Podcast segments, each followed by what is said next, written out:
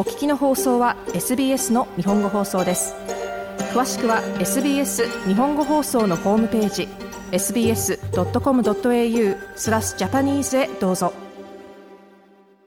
ABA オーストラリア銀行協会によりますとデジタル革命が人々の支払い方法をますます近代化していて、今や銀行取引の98.9%がアプリやオンラインで行われています。現金がなくなってデジタルウォレットに変わっています。ABA の新しいレポートでオーストラリアの支払い方法が急速に変わりつつあることが明らかになりました。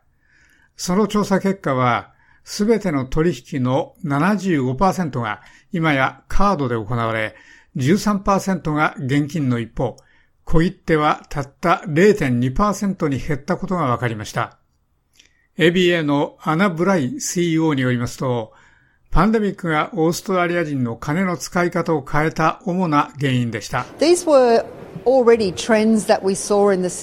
これらはすでに COVID 前にシステムに見られたトレンドでしたが、COVID が絶対に変化のペースを加速したというのが正しいです。COVID の期間中、商人は多くの場合、長い間現金を受け取りませんでした。その理由は、現金でウイルスが伝染するかもしれないと心配したからです。そして、それらの商人は多くの場合、元に戻りませんでした。ブライ CEO はこのように述べました。オンラインバンキングも急増し、支店での取引が46%減る結果となりました。携帯電話のウォレットの利用も増えつつあります。去年は1530万枚のカードが携帯電話のウォレットに登録されましたが、これは2018年の200万枚余りからの増加です。それは携帯電話ウォレットからの取引の総額が2022年に930億ドルに増えたということです。それはわずか4年前の7億4600万ドルからの増加です。それは、オーストラリア中小ビジネス団体評議会のマシュー・アディソン会長が慎重ながらも歓迎したトレンドです。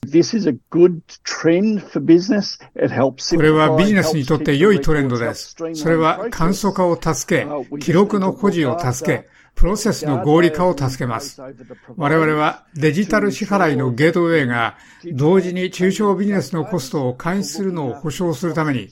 そのプロバイダーを規制するガードレールがあることを監視する必要があるだけです。アディソン会長でした。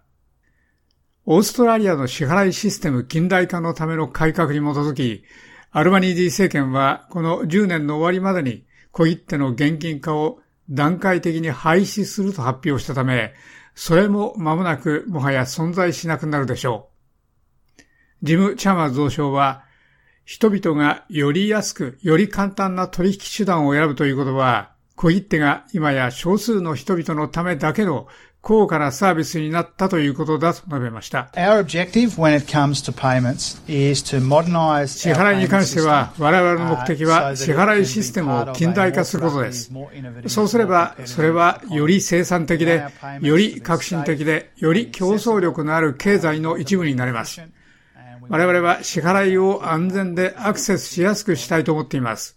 それらを能率的にしたいと思っています。それらが確実にテクノロジーの発展についていっているようにしたいと思っています。チャーマーズ増相でした。オンラインバンキングの世界は顧客の機会を増やすことに道を開きますが、関係するリスクも増えます。それはシドニー大学ビジネススクールのダニエル・ゴズマン准教授が言っていることです。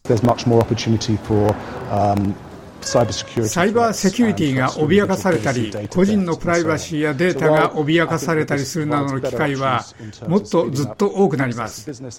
ビジネスのスピードアップや支払いへのアクセス、取引のスピードアップに関して、それはより良いオプションを提供すると思いますし、それは素晴らしいプラスですが、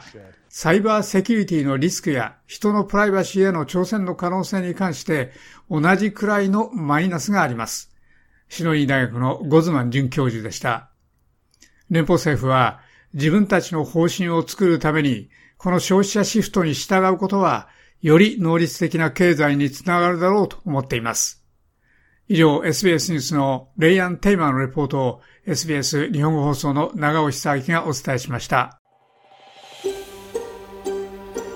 もっとストーリーをお聞きになりたい方は iTunes や Google ポッドキャスト Spotify などでお楽しみいただけます。